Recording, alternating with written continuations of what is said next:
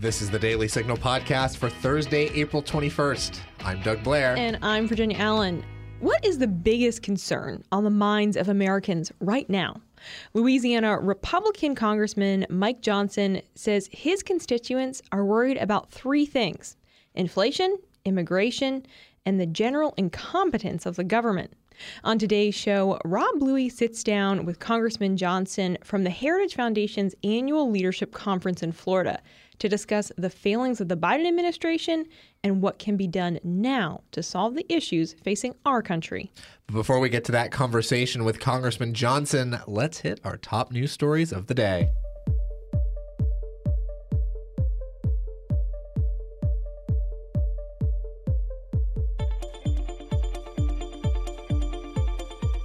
Florida is taking a stand against potentially irreversible transgender treatment for children. On Wednesday, Florida's Department of Health issued guidance criticizing the Biden administration's backing of gender transitioning procedures. The White House recently released guidance stating that access to treatment such as surgeries and hormones were crucial for children and teens who identify as transgender or non binary. The administration of Florida Governor Ron DeSantis disagrees. Florida's Department of Health says that due to the lack of conclusive evidence and the potential for long term irreversible effects, social gender transition should not be a treatment option for children or adolescents. Anyone under 18 should not be prescribed puberty blockers or hormone therapy. Gender reassignment surgery should not be a treatment option for children or adolescents. Instead, DeSantis and Florida's health department are arguing that children and teens struggling with gender dysphoria should be provided social support by peers and family and seek counseling from a licensed provider. The House of Mouse just took a blow in Florida. The state Senate voted Wednesday to eliminate a special tax district that allowed Disney to self govern the land where Disney World sits. The special district is called the Reedy Creek Improvement District, and it was created back in 1967. Its status exempts the company from various local regulations, as well as some taxes and fees. The bill comes on the heels of ongoing tension between the Florida government and Disney over the company's criticism of the recently passed Parental Rights in Education bill. The legislation now moves to the Florida House of Representatives, where it's likely to pass. Disney, as of yet, has not responded to the bill. Two Republican senators have asked Secretary of State Antony Blinken to move the U.S. Embassy in Ukraine back to the capital of Kiev. Kansas Senator Jerry Moran and Montana Senator Steve Daines sent a letter to Blinken Wednesday urging him to reopen the American embassy in Kiev.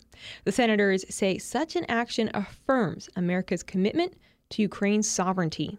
Russia has pulled its forces back from the capital city, and the senators argue that America has in the past maintained its presence at embassies in nations at war, including those capitals under direct attack.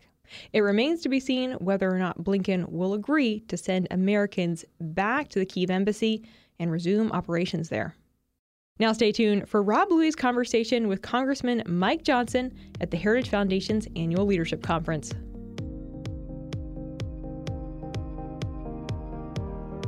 Conservative women, conservative feminists. It's true, we do exist.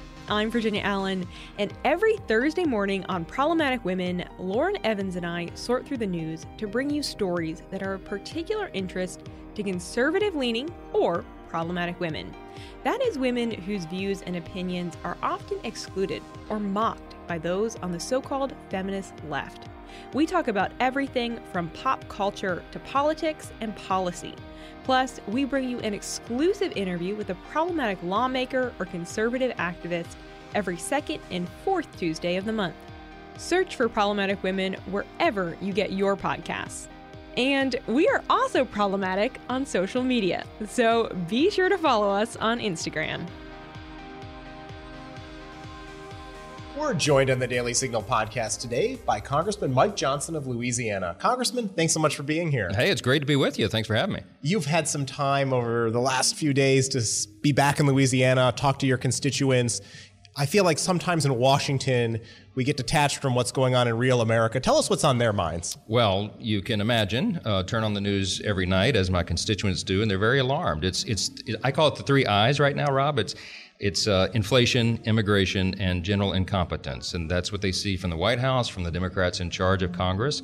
And frankly, they've had enough. They're very deeply concerned about grocery prices and the price of fuel to fill up the gas tank. And they see the, the wave of uh, you know illegal migrants coming over the border, and they don't see any end to it. They're frustrated with us for our inability to do anything about it right now.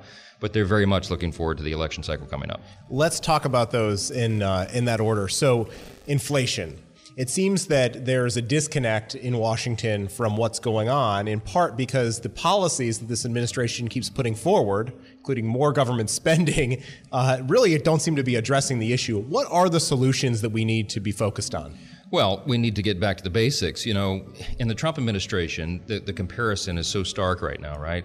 We, we, we implemented the policies that we have always believed in as conservatives. Our, the basic philosophy of individual freedom and limited government, less regulation, lower taxation. I mean, the fundamentals when the Biden administration began, as soon as he came into office, as we know, they began reflexively, immediately, doing exactly the opposite. And I mean literally the opposite. So it's a heavy regulatory burden they're putting on businesses, obviously, with all of the shutdowns and occasioned by COVID and everything that followed.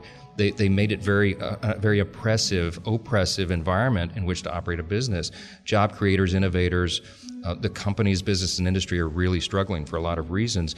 On top of that, they've had this massive growth of government and government spending, as we've seen. And we all know what the effect of that will be. Inflation is a natural result of dropping $9 trillion into the economy, as, as they did. So we're seeing the effects of this. It was completely foreseeable. Much of it was avoidable. But they're showing no sign right now, Rob, of slowing down or reversing course at all. They're going to continue to double down on this. And I think that people are, are growing increasingly frustrated by it. Oh, they certainly are. You come from an energy producing state. Absolutely. The price of gasoline uh, is, is over $4 for many Americans across this country.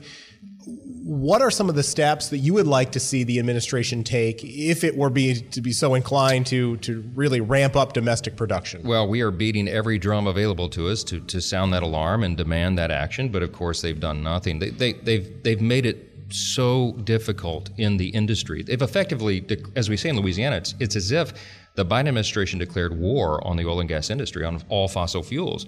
We know why, because there's a radical environmentalist element that's pushing the, the party further left and they're making demands of the White House. But he acted accordingly. And I mean, within the first 24 hours, 48 hours of his administration, he issued those infamous executive orders. You know, they, they killed, he killed the Keystone Pipeline, which is 40,000 jobs and would have been a big part of eliminating this crisis. He put the moratorium on federal production on federal lands, and that that's not just on the land, but of course offshore as well. Louisiana, being the energy state we are, that was devastating to us and our economy and our jobs. And, and he's taken so many actions since to just make it exceedingly difficult for the for, for these businesses to stay alive. So many of them have gone out of business. And, and so it's going to take a while for us to rebuild that domestic production as we desperately need and must have but again, they show no willingness to want to do that. There's some signals, you know, the last 24 hours that they, oh, we may, we may uh, back off a little bit on the federal moratorium, but it won't be enough. It won't be uh, soon enough, certainly. And we're going to have this pain at the pump for some time. And it's not only affecting Americans who are filling up their gas tanks, but it'll also have a dramatic impact on food prices. Because, sure. of course, to, to produce food, you need to use energy. So, connect the dots for us. What can Americans expect in the months to come when it comes to seeing the higher prices at the uh, grocery store as well? Well, you know, the economists that we speak to, the farmers in our districts, I have a big agriculture district in Louisiana, uh, they're deeply concerned about this. They can see the train wreck coming. It's, it's, it's going to get worse. I, I don't see anything that the White House or the Democrats in power are doing to change this trajectory. And it's an ominous one. And so commodity prices will continue to rise because of all of these, you know, the factors that we're, we're talking about. Um, and, and we see no end in sight. Plus, if, you know, Putin's aggression on Ukraine, of course, Ukraine being the breadbasket of, of that part of the of the country uh, of the world, um, that will have an, an, ongoing effect as well on, on on food prices also. And so we've got supply chain issues, we've got the cost of fuel, the energy burdens, and all the rest we're, we're in for some dark days until this next election cycle, unfortunately and sadly. And there's very little that we can do to stop it at this point.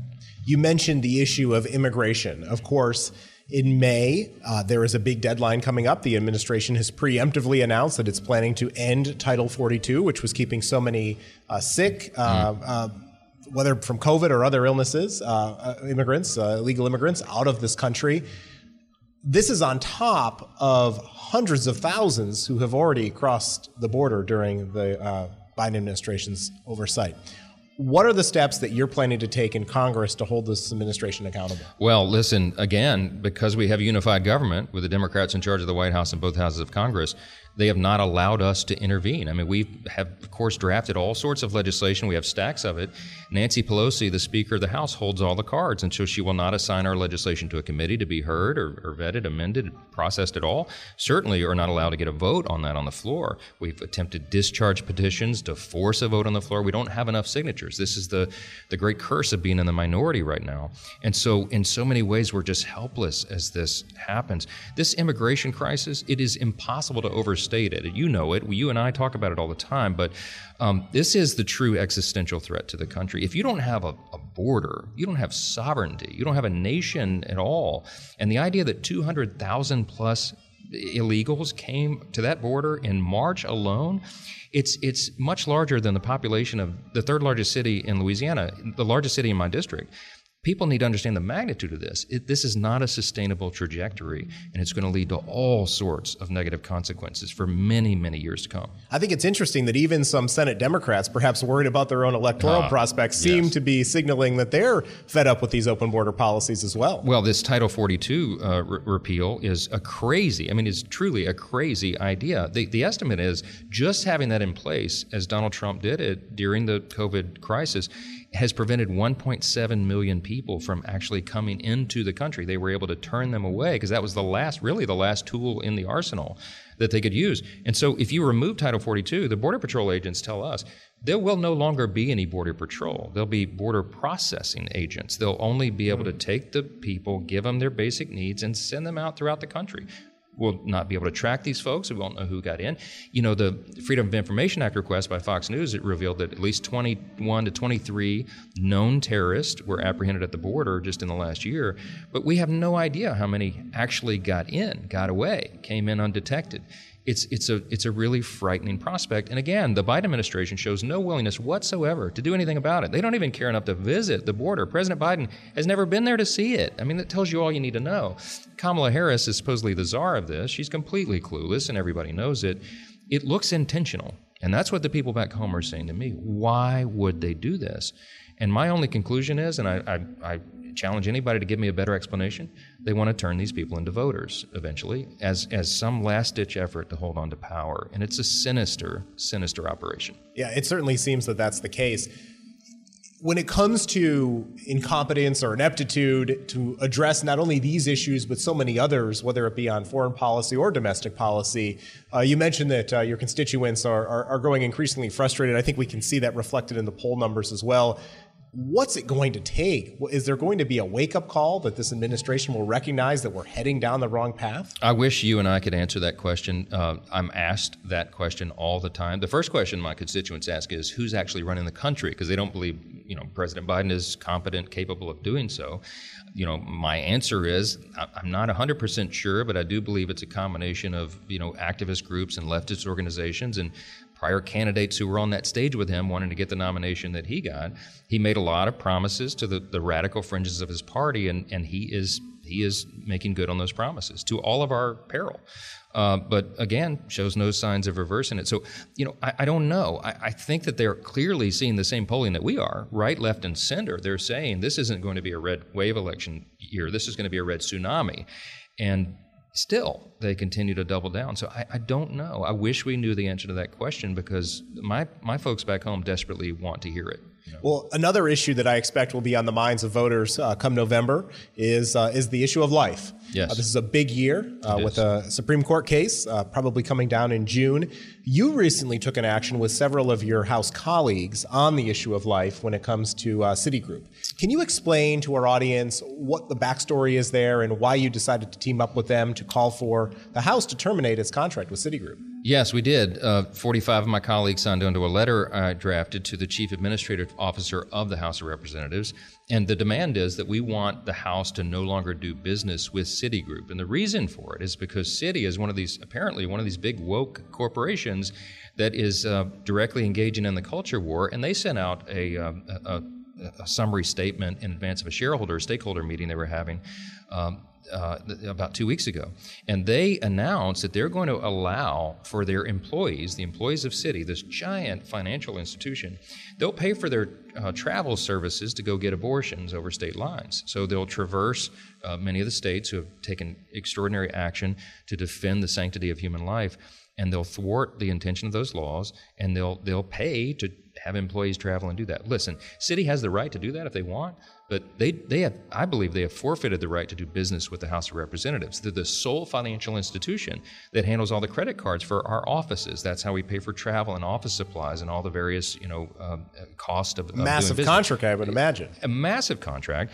And, and so this is the free market. You know, we should be able to choose remember that, and you know well, we've had a long standing policy in the House of Representatives to not allow one red cent of taxpayer dollars to fund any abortion service or travel, therefore. And this is not a, a, a, loose connection. You can see that this would be taxpayer dollars directly going to a company that is using those monies then to fund illicit abortion. And so, you know, this is a no brainer to us. We're going to continue to sound the alarm. I can guarantee you that this will change when after this next election cycle when we take uh, control again. But hopefully, we can do it sooner than that. Another issue where you've uh, really sounded the alarm is on China. Uh, you have legislation uh, on this issue as well. I know that uh, Congress is, is going to be debating, um, is in the process right now of, uh, of debating the, the Competes Act.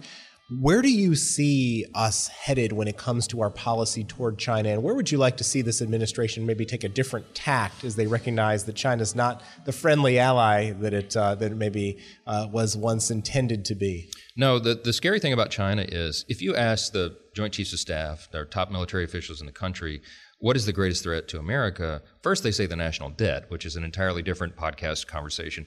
Uh, but second is is the, the threat of China. We, people think Russia right now, but it's really China. They are soon to be very very likely could be a peer to peer competitor for us. We haven't had one of those since World War II. We're the last superpower on the earth. We can maintain that superiority, but you have to do it deliberately, forcefully. You know, Ronald Reagan's doctrine of peace through strength is what we've always adhered to, and he always explained because weakness invites aggression. Everyone can see that now in, in vivid color. Uh, the, the weakness that is projected from the White House and the Biden administration has attracted the wolves. And so China and Russia and Iran and North Korea, all of our adversaries, see this as an opportunity, not just uh, on, on, a military front, of course, but with the economy and every other aspect. And so China is seizing its opportunity. Um, we have to take that very seriously, and we're concerned that the White House does not. Um, we have one of our task forces in the House. Uh, we're working towards planning for when we do get the majority, which we expect will happen in November.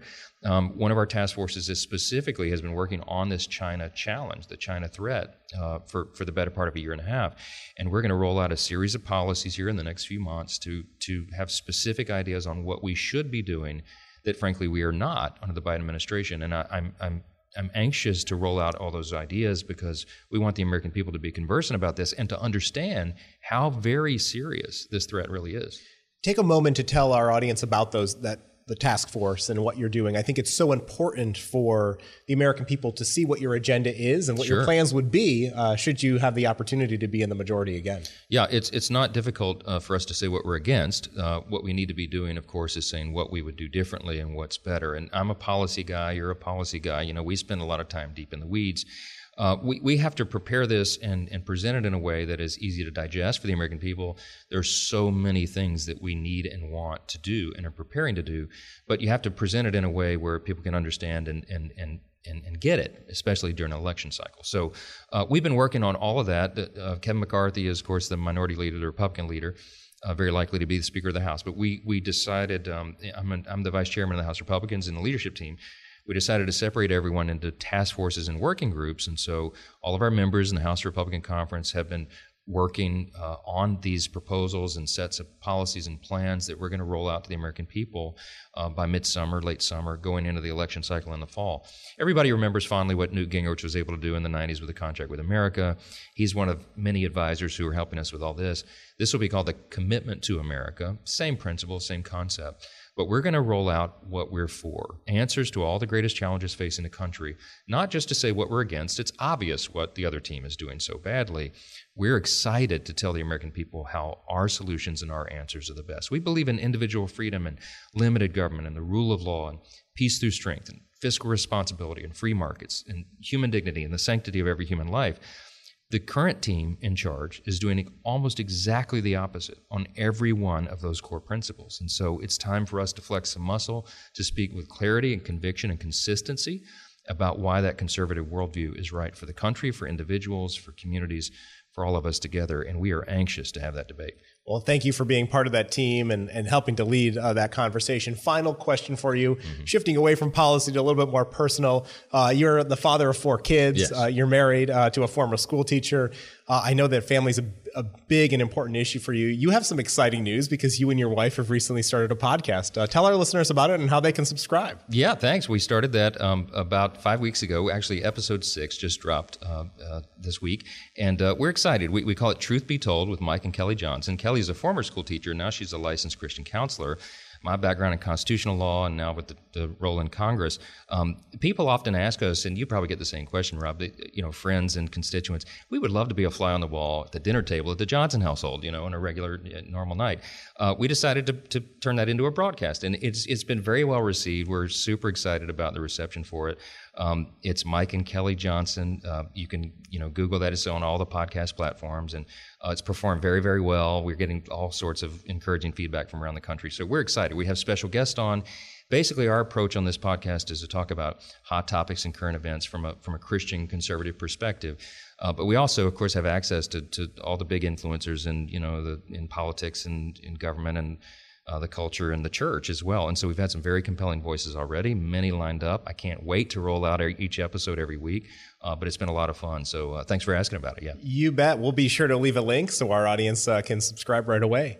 Congressman Mike Johnson, again, thank you for being with us today on the Daily Signal, and thanks again for your leadership in the House. Uh, we certainly do appreciate it, and I think so many Americans are looking to you and uh, to your colleagues for, for the answers because they're frustrated right now. So thank you for, for helping to point them to those solutions. Thanks to you and the Daily Signal and Heritage Foundation and, and everybody involved. This is our moment. You know, all the history and everything that's come to this point this is a pivotal time for the country, and I'm so grateful that you guys are, are on it. Keep doing what you're doing. We're, we we rely on that very heavily, as you know. Thank you. And that'll do it for today's episode. Thank you so much for listening to the Daily Signal podcast. If you haven't yet, please be sure to subscribe to the Daily Signal podcast on your podcast listening app of choice or available on Google Play, Apple Podcasts, Spotify, and iHeartRadio. And please be sure to leave us a review and a five star rating on Apple Podcasts and spread the word. Encourage others to subscribe. Thank you all again for listening, and we'll be right back here tomorrow morning. The Daily Signal podcast is brought to you by more than half a million members of the Heritage Foundation. The executive producers are Rob Bluey and Kate Trinko. Producers are Virginia Allen and Doug Blair. Sound designed by Lauren Evans, Mark Geiney, and John Popp. For more information, please visit dailysignal.com.